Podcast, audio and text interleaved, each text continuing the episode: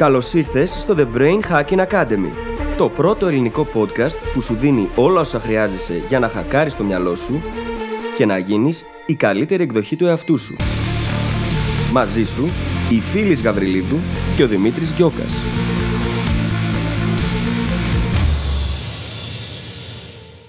Γεια σου Brain Hacker και καλώς ήρθες σε άλλο ένα επεισόδιο του The Brain Hacking Academy. Το σημερινό μας θέμα είναι η κριτική. Η κριτική είναι ένα θέμα το οποίο απασχολεί πολλούς ανθρώπους καθώς είναι λίγο δύσκολο να τη δεχτούμε.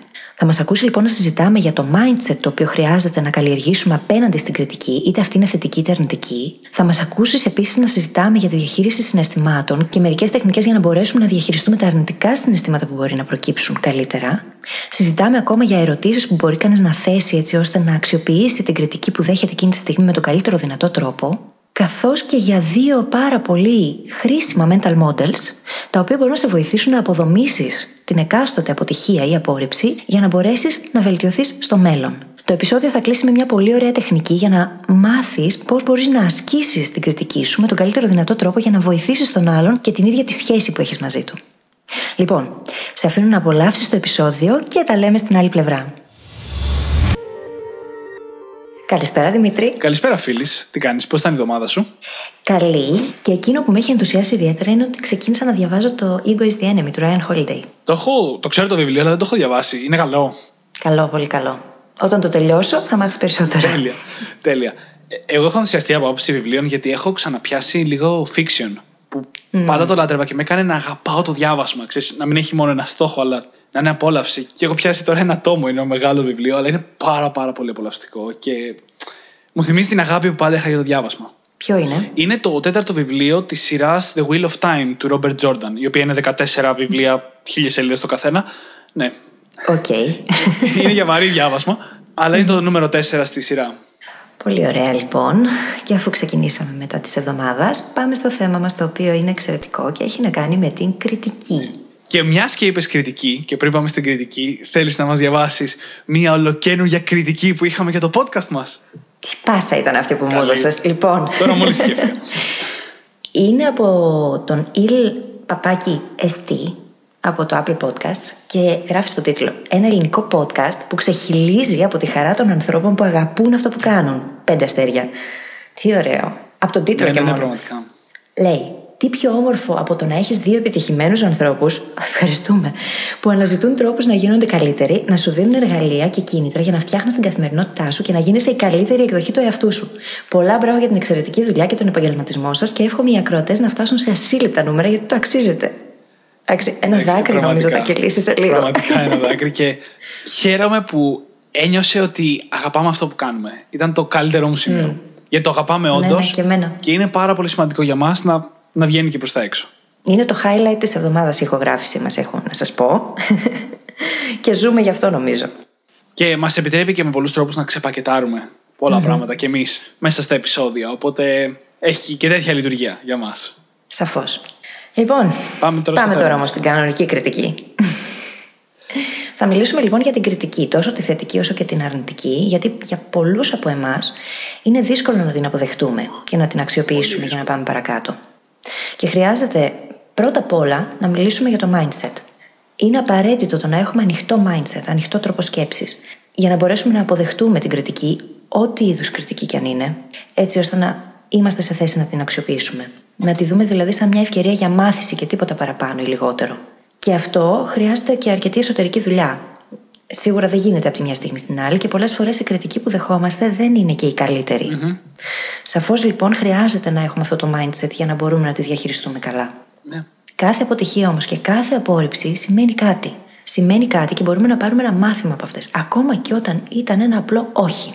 Ναι, κάθε απόρριψη και κάθε αρνητική κριτική μπορεί να μας διδάξει κάτι. Το πρώτο που θέλω να πω εδώ, πριν πούμε περισσότερα πάνω σε αυτό, είναι ότι κάποιοι άνθρωποι είναι beep και αυτό είναι OK. Δεν είναι δικό μας πρόβλημα όταν οι άλλοι άνθρωποι είναι beep.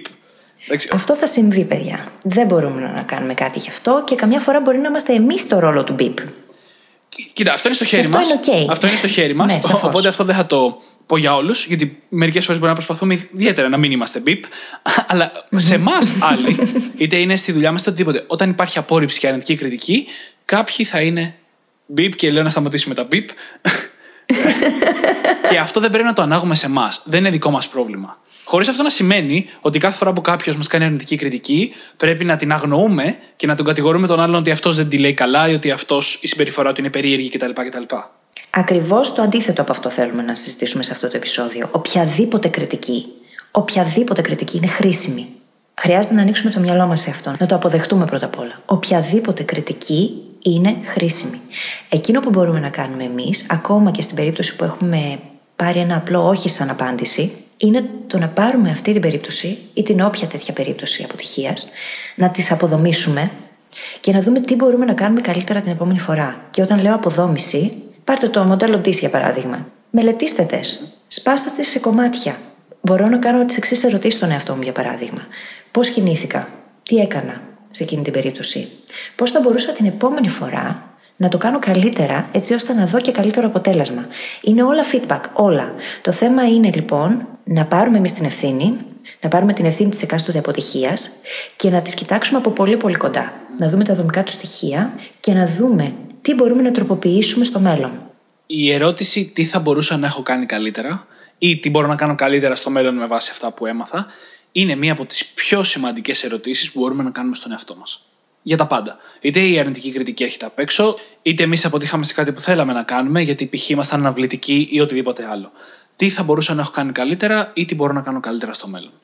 Και οι άλλες ερωτήσεις που, είπε... και οι άλλες ερωτήσεις που είπε η φίλη μας δίνουν τη δυνατότητα να ξεπακετάρουμε, να δούμε λίγο πιο καθαρά τι συνέβη πραγματικά, ώστε μετά να δούμε τι θα μπορούσαμε να έχουμε κάνει καλύτερα. Και αυτό είναι κάτι το οποίο πολλοί από εμάς αποφεύγουμε να το κάνουμε. Και είναι απολύτως λογικό έτσι, γιατί το μυαλό μας από τη φύση του θέλει να αποφεύγει το αρνητικό και να πηγαίνει προς το θετικό. Είναι απολύτως λογικό. Εκεί χρειάζεται λοιπόν να καταβάλουμε συνειδητή προσπάθεια για να πάμε πολύ κοντά να αποδεχτούμε την ίδια την αποτυχία για να μπορέσουμε μέσα από αυτή να εξελιχθούμε. Και μια πολύ ωραία ιδέα είναι να δημιουργήσουμε ένα προσωπικό swipe file αποτυχιών. Ένα αρχείο στο οποίο καταχωρούμε όλες μας τις αποτυχίες για να μπορούμε να τις αποδομούμε και να τις μελετάμε στο μέλλον. Η φίλη το σκέφτηκε αυτό ενώ ετοιμάζαμε αυτό το επεισόδιο και ενθουσιάστηκε ναι. με την ιδέα. ενθουσιάστηκε γιατί ήταν ένα καινούριο mental model που δεν είχα σκεφτεί. Αλλά η αλήθεια είναι ότι το να μπορούμε να δούμε λίγο όλες μας τις αποτυχίες μαζεμένες. Αυτό που λέει δηλαδή η φίλη, μας δίνει τη δυνατότητα να πρώτα απ' όλα να, να ξεκαβαλήσουμε λίγο το καλάμι όταν το καβαλάμε. Και δεύτερον, να δούμε και πού έχουμε φτάσει. Να δούμε τι μάθαμε από προηγούμενες αποτυχίες. Να ανακαλύψουμε μοτίβα. Όπως όλα τα πράγματα μπορεί να μας δώσει μια μεγαλύτερη επίγνωση σε εμάς. Και αυτό σε οποιοδήποτε τομέα, έτσι, είτε στον προσωπικό είτε στον επαγγελματικό, μπορεί να λειτουργήσει πάρα πολύ θετικά. Γιατί μην ξεχνάμε ότι οι άνθρωποι λειτουργούμε με μοτίβα συμπεριφοράς. Αν αυτά τα μοτίβα λοιπόν δεν γυρίσω να τα κοιτάξω, να τα αποδομήσω για να δω τι δεν πάει καλά, για ποιο λόγο επαναλαμβάνεται αυτό συνέχεια, πώς θα μπορέσω να το πειράξω, να το τροποποιήσω λίγο έτσι ώστε στο μέλλον να το κάνω καλύτερα. Και είχε και ο Δημήτρης μια εξαιρετική ιδέα πάνω σε αυτό. Ναι, βασικά πάτησα πάνω στην ιδέα της φίλης και τη συνδυάσαμε ένα mental model του Tim Ferris που λέγεται το Jar of Awesome. Το οποίο βασικά έχεις ένα βάζο και βάζεις μέσα, γράφεις σε χαρτάκια τις καλύτερες σου στιγμές και τις διαβάζεις όταν αμφισβητείς πολύ τον εαυτό σου, όταν είσαι πολύ πεσμένος κτλ. Μάλιστα το κοιτάω αυτή τη στιγμή στη βιβλιοθήκη μου, το Jar of Awesome. και σκέφτηκα αντίστοιχα ότι μπορείς να έχεις ένα Jar of Failures, όπου γράφεις σε χαρτάκι τις μεγαλύτερες αποτυχίες, το οποίο λειτουργεί για διαφορετικές στιγμές. Όταν, ε, όπως είπα, όταν καβαλάς το καλάμι, ή όταν θέλεις βασικά να γυρίσεις πίσω και να δεις από τι έχεις περάσει και πού έχεις φτάσει. Όταν θέλεις να έρθεις έτσι λίγο περισσότερο σε σύνδεση με το ποιος είσαι και το ταξίδι σου. Οπότε απλά πήρα την τεχνική της φίλης και τη, μετα... τη μετέφερα σε βάζο. Και είναι ένας εξαιρετικός τρόπος για να καλλιεργήσουμε περισσότερη ταπεινότητα. Και κάτι το οποίο μπορεί να μας θυμίζει ότι ναι, μεν έχω αυτές τις αποτυχίες στη φαρέτρα μου, έχω όμως και αυτές τις επιτυχίες. Mm-hmm. Και αυτό είναι πάρα πολύ ωραίο. Γιατί ισορροπεί τα δύο βάζα μεταξύ τους. Και ε, εδώ θέλω λίγο να τονίσω ότι εγώ και οι φίλοι έχουμε πολύ συγκεκριμένες απόψεις γύρω από τις λέξεις μετριοφροσύνη και ταπεινότητα. Οπότε πάρτε αυτές τις λέξεις έτσι λίγο προσεκτικά και σε μελλοντικό επεισόδιο, σύντομα νομίζω σε δύο ή σε τρία επεισόδια, θα κάνουμε επεισόδιο για τη μετριοφροσύνη και την ταπεινότητα, όπου θα εξηγήσουμε λίγο πώς ακριβώς βλέπουμε αυτές τις έννοιες. Γιατί είναι λίγο περίεργες στο μυαλό πάρα πολλών ανθρώπων. Ναι, και αξίζει να συζητηθεί.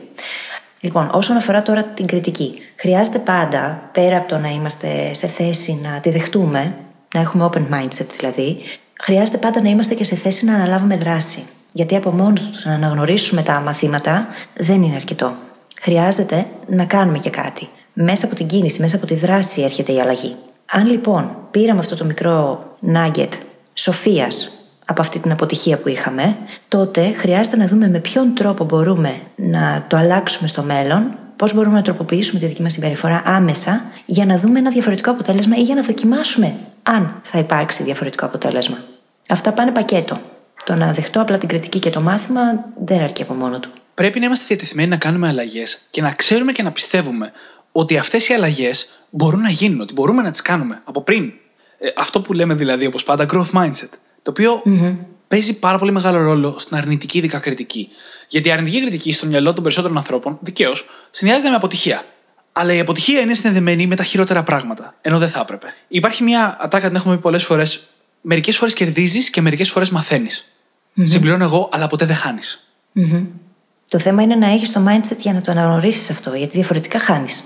Αν μείνεις εκεί και αφήσεις την αποτυχία να γίνει το τέλος, τότε έχεις χάσει στην πραγματικότητα. Γιατί ο μόνος τρόπος για να χάσουμε πραγματικά είναι να παραιτηθούμε από την προσπάθεια της εξέλιξης και της συνεχούς αναπροσαρμογής. Είναι OK το να αισθανθούμε άσχημα έτσι. Είναι απολύτως φυσιολογικό. Γιατί είμαστε άνθρωποι. Είναι OK το να νιώσουμε πως μας αδικούν, να αισθανθούμε άβολα και όλα αυτά τα αρνητικά συναισθήματα που μπορεί να έρθουν μετά από μια αποτυχία ή μετά από μια απόρριψη. Είναι όλα OK. Το θέμα είναι τι θα κάνουμε μετά από αυτά. Ναι. Γιατί αν μείνουμε σε αυτά και αφήνουμε απλά το φαύλο κύκλο να συνεχίζεται, τότε δεν βοηθάμε τον εαυτό μας στην πραγματικότητα και ούτε και τους γύρω μας. Και η φίλη σε αυτή τη στιγμή πολύ σωστά μιλάει για τη διαχείριση των συναισθημάτων που έρχονται μαζί με την αρνητική κριτική.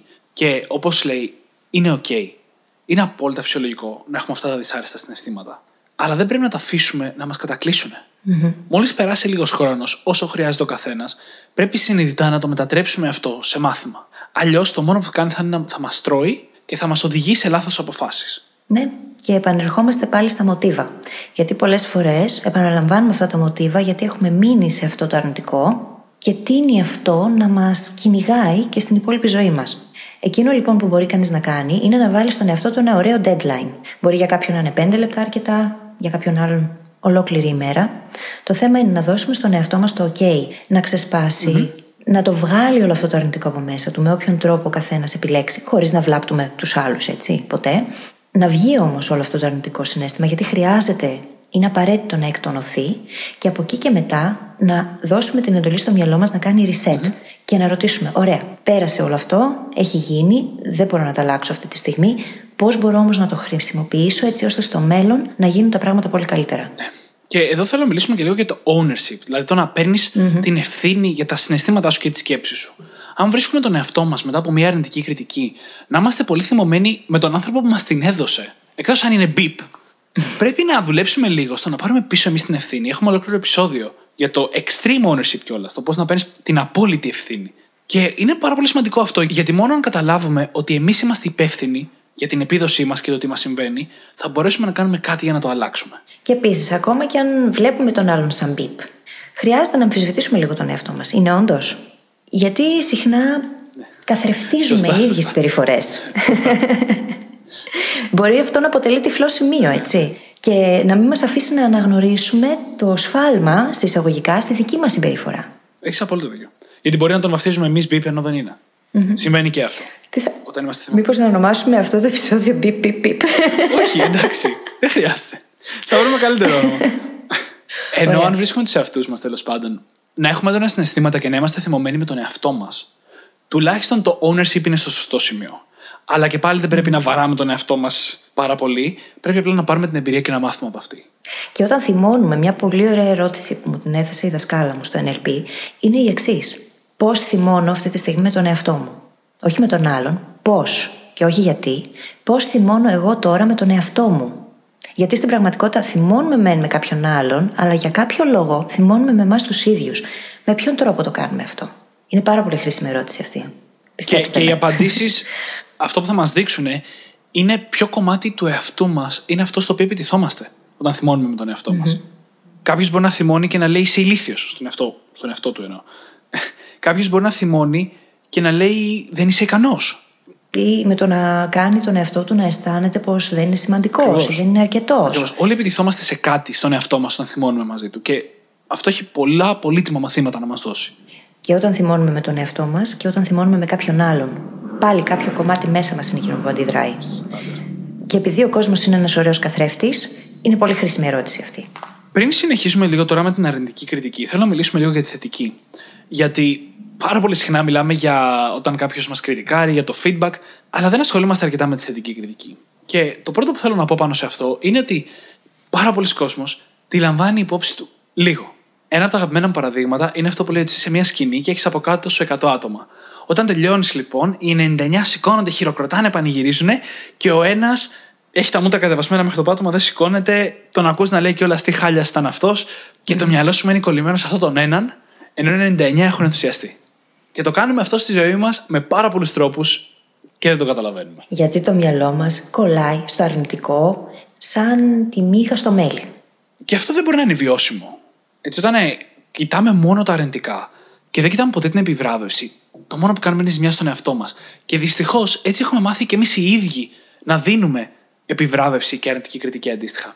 Λέμε ένα σκέτο μπράβο όταν ο άλλος τα πηγαίνει καλά σε κάτι και κατεβάζουμε μία ώρα κήρυγμα όταν δεν τα πηγαίνει καλά.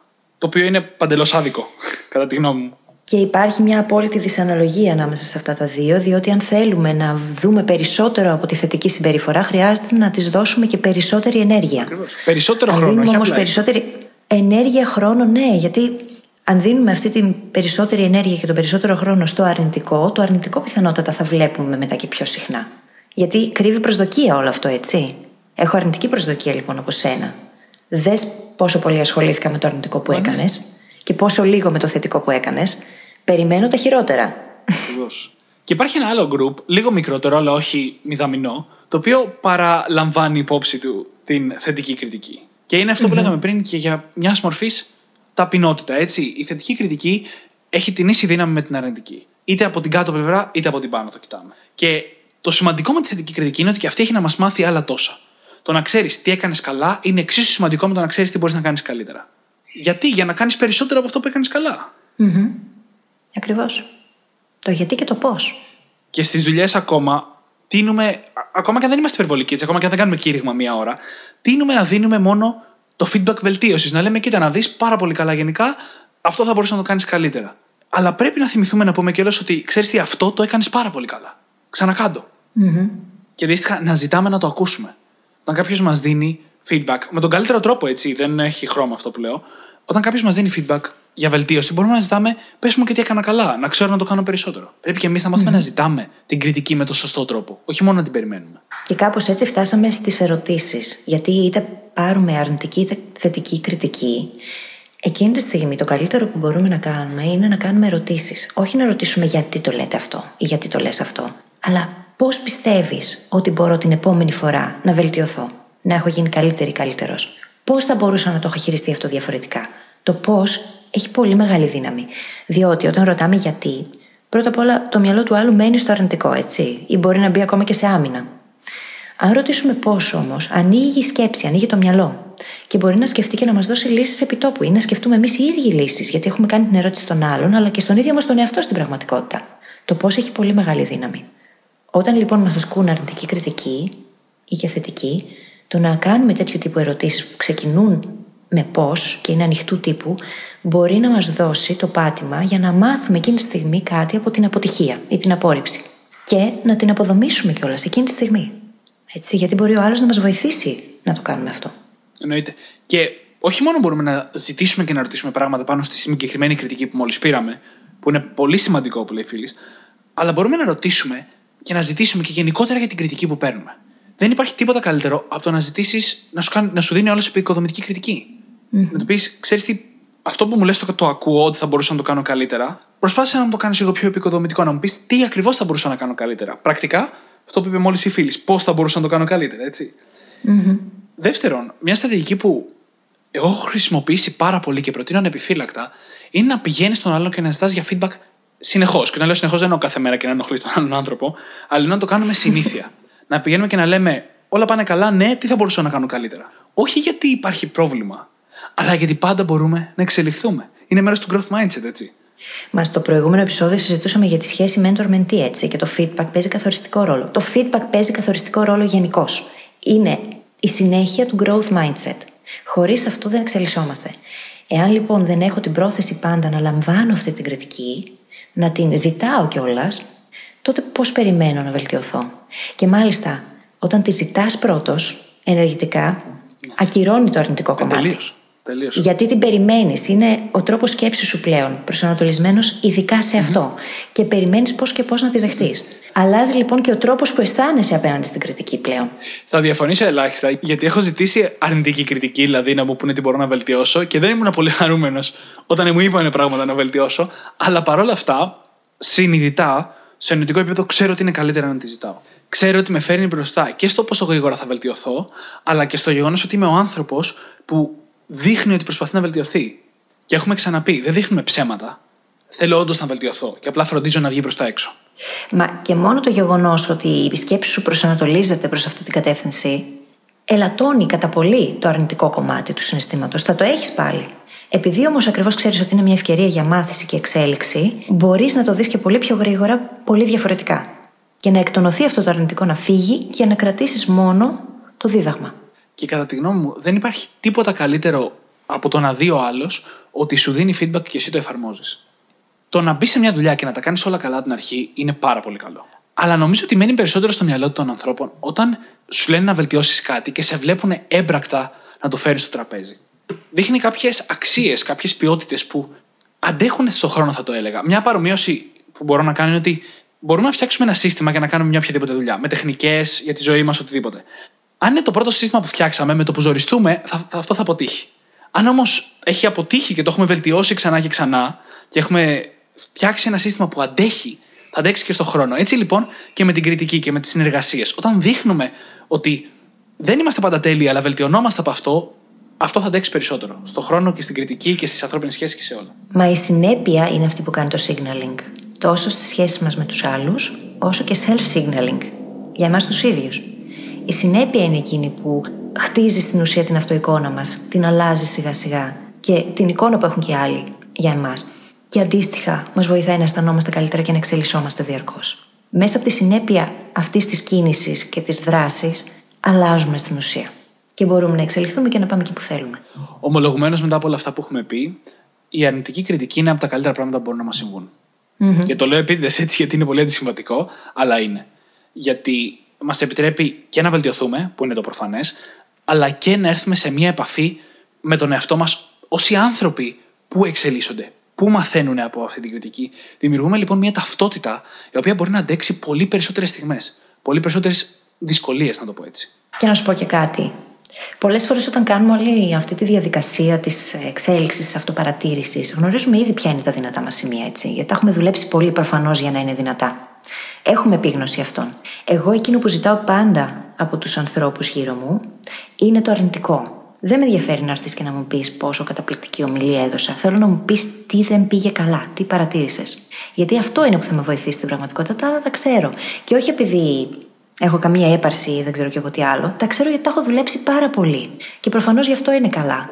Το θέμα είναι όμως πώς μπορείς να με βοηθήσεις την επόμενη φορά να το κάνω ακόμα Και αυτό είναι μεγάλη βοήθεια. Είναι βοήθεια η ερευνητική κριτική. Και επειδή είμαστε άνθρωποι, θα πω το εξής.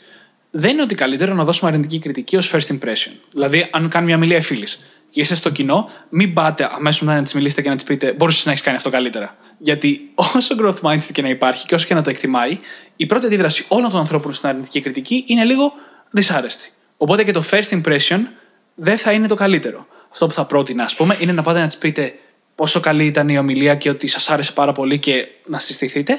Και αργότερα σε ένα email να πείτε ότι ξέρεις τι σκέφτηκα να σου στείλω και ένα-δύο σημεία που θεωρούσα θα μπορούσε να βελτιώσει την ομιλία σου. Μου έχετε μια πάρα πολύ ωραία γέφυρα τώρα εδώ πέρα. Φανταστική γέφυρα. Για το πώς να δώσουμε κριτική ακόμα και εκείνη τη στιγμή. Και να γίνει με τέτοιο τρόπο που να περάσει το μήνυμα στον άλλο, να το κάνουμε για να βοηθήσουμε. Γιατί ο τρόπος παίζει πάντα ρόλο.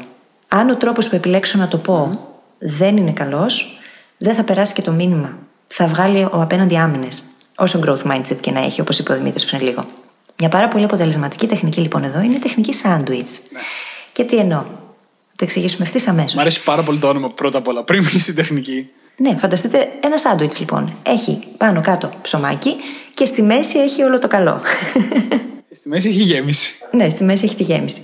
Αντίστοιχα λοιπόν, το πάνω κάτω είναι το θετικό που θα δώσουμε και η γέμιση είναι το αρνητικό Θα έλεγα, ας πούμε, στο Δημήτρη. Σ' Σαν παράδειγμα, Δημήτρη, εκτιμώ πάρα πολύ τη δουλειά που έκανες. Αυτό, αυτό και αυτό το σημείο είναι εξαιρετικά και θα ήθελα να συνεχίσουμε να τα δουλεύουμε με αυτόν τον τρόπο. Ίσως θα μπορούσαμε να βελτιώσουμε εκείνο το κομμάτι, το οποίο πιστεύω ότι γι' αυτό το λόγο χρειάζεται και επιδέχεται βελτίωσης. Εκτιμώ όμως πάρα πολύ τη συνεργασία μας. Σε θαυμάζω πολύ και το ξέρεις και είμαι σίγουρη πως το μέλλον θα πάει ακόμα καλύτερα. Τι έκανα μόλις τώρα; Πρώτα απ' όλα έκανες τεχνική σάντουιτ, η οποία είναι εκπληκτική γιατί πακετάρει πολύ ωραία τις βελτιώσεις και είδατε τη γλώσσα της φίλης. Δεν ήταν πουθενά επιθετική, επικριτική. Ήταν όλο απλά τι θα μπορούσε να βελτιωθεί. Και θέλω να σταθώ και λίγο στο κλείσιμο που έκανε, γιατί το παρατήρησα λέγοντάς το.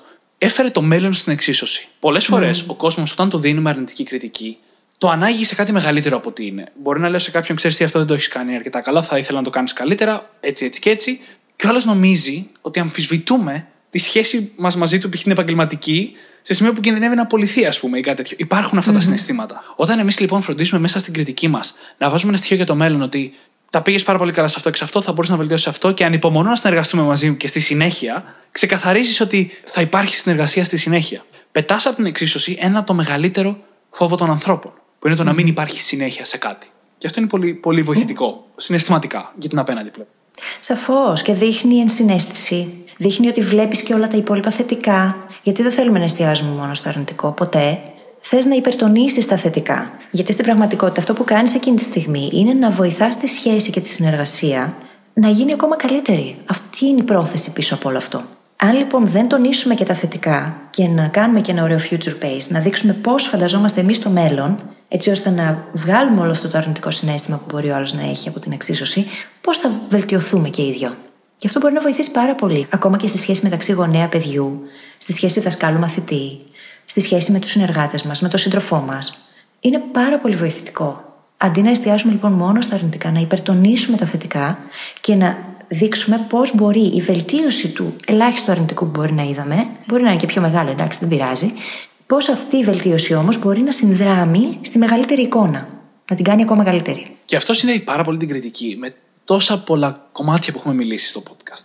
Μπορούμε να πάρουμε κριτική για τα πάντα από τα πάντα, θέλοντας να πω ότι από παντού μπορούμε να μάθουμε. Οπότε, όχι μόνο μπορούμε να το ανάγουμε στα πάντα που μόλις είπες, αλλά μπορούμε και να μάθουμε από τα πάντα. Δημιουργούμε δηλαδή έναν θετικό φαύλο κύκλο μάθησης και εξέλιξης, που μόλις τον κάνουμε συνήθεια, θα μας βοηθήσει να έχουμε εκπληκτική ταχύτητα σε αυτή μας την εξέλιξη. Και θέλω να κάνω και ένα πισωγύρισμα στο επεισόδιο. Εκεί που μιλήσαμε για το προσωπικό μας swipe file αποτυχιών, προσθέστε και μία ακόμα ερώτηση. Όχι μόνο πώς θα μπορούσα αυτό να το κάνω καλύτερα την επόμενη φορά, αλλά ποια από αυτά τα πράγματα τα έκανα ήδη καλά. Σωστό. Και απλά μπορώ να τα κάνω καλύτερα. Σωστό. Γιατί στην αποδόμηση χρειάζεται να δούμε και τα δύο, και τις δύο μεριές της ζυγαριάς. Ποια έκανα καλά, ποια έκανα άσχημα. Ποια χρειάζονται βελτίωση, ποια χρειάζονται απλά καλυτέρευση ακόμα περισσότερο. Να εστιάσω εκεί. Γιατί στα δυνατά μας σημεία χρειάζεται να εστιάζουμε. Πολλές φορές εστιάζουμε μόνο στα αρνητικά, ενώ χρειάζεται να εστιάσουμε και στα θετικά και να τους δώσουμε ενέργεια. Και κάνουμε το λάθος και κοιτάμε μόνο ότι επιδέχεται βελτίωση και δεν κοιτάμε ότι είμαστε ήδη π.χ. σε ένα πολύ καλό επίπεδο και απλά επιδέχεται βελτίωση για να πάμε σε ένα καλύτερο. Δεν το κοιτάμε αυτό και νιώθουμε τα ίδια δυσάρεστα συναισθήματα που θα νιώθαμε αν δεν ήμασταν καλοί εξ αρχής. Το οποίο δεν είναι δίκαιο για μας. Από τον εαυτό μας πρώτα απ' όλα. Και όλο αυτό μπορεί να βοηθήσει στη διαχείριση των συναισθημάτων. Αν πάψουμε να εστιάζουμε μόνο στα αρνητικά και εστιάσουμε και στα θετικά, και να δώσουμε και αυτό το feedback στον εαυτό μας, ή να πάρουμε και αυτό το feedback από τους άλλους, τότε τα πράγματα γίνονται λίγο πιο απλά και σε συναισθηματικό επίπεδο. Και ένα κομμάτι που θέλω να πω εδώ είναι ότι έχουμε μιλήσει πολύ για το πώς να δεχόμαστε την αρνητική κριτική από τους άλλους και γενικά την κριτική από τους άλλους. Αλλά αν εφαρμόζουμε οποιαδήποτε από τις τεχνικές που έχουμε μιλήσει σε αυτό το podcast ή σχεδόν οποιαδήποτε, έχουμε πάρα πολύ κριτική και ανατροφοδότηση να πάρουμε από τους εαυτούς μας. Αν καταγράφουμε συνήθειές μας, αν κάνουμε journaling τι σκέψει μας και πολλές άλλες τεχνικές, μας δίνουν ανατροφοδότηση σε εμάς τους ίδιους. Και πρέπει να μάθουμε να χειριζόμαστε και την ανατροφοδότηση που βγαίνει από τον εαυτό μας. Να μάθουμε να την κρίνουμε και να την εξ- επεξεργαζόμαστε με τον ίδιο ακριβώς τρόπο που θα επεξεργαζόμασταν και αυτή που έρχεται απ' έξω. Γιατί έχει το ίδιο βάρος, να μην πω και περισσότερο. Δοκιμάστε λοιπόν τώρα το εξής που μου ήρθε μόλις τώρα, σαν ιδέα. Πάτε στον καθρέφτη, διαλέξτε μία αποτυχία πρόσφατη που είχατε και εφαρμόστε την τεχνική σάντουιτς στον εαυτό σας. Και θέλω να δω, θα ήθελα πάρα πολύ μάλλον να μάθω, τι θα ακούσετε τον εαυτό σας να λέει. Γιατί μένουμε στα αρνητικό, παιδιά. Μένουμε. Η αλήθεια είναι αυτή. Ότι μένουμε, μένουμε. Και ξεχνάμε και να ακούσουμε και να δώσουμε το θετικό. Πάρα πολλές φορές. Οπότε και στο κομμάτι του πώς να δίνουμε κριτική, δίνετε τη θετική κριτική, δίνετε της έμφαση. Αν, ας πούμε, έχετε παιδιά και φέρουν καλούς βαθμούς, αυτό επιδέχεται τον ίδιο χρόνο εορτασμού και επιβράβευσης που θα κάνατε στο παιδί σας αν έφερνε κακούς βαθμούς.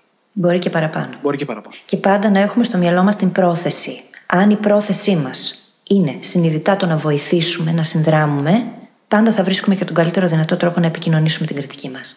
Εξαρτώνται όλα από την πρόθεση. Αν η πρόθεσή μας είναι το να βοηθήσουμε, επειδή αγαπάμε τον άλλον, ενδιαφερόμαστε για εκείνον, νοιαζόμαστε τη συνεργασία, τη σχέση, τότε πάντα θα βρίσκουμε και τον καλύτερο δυνατό τρόπο να το επικοινωνήσουμε. Αν η πρόθεσή μας είναι να τον πληγώσουμε γιατί μας πλήγωσε, ή να τον στεναχωρήσουμε ή δεν ξέρω και εγώ τι άλλο, δυστυχώς και οι λέξεις που θα επιλέγουμε δεν θα είναι οι κατάλληλες.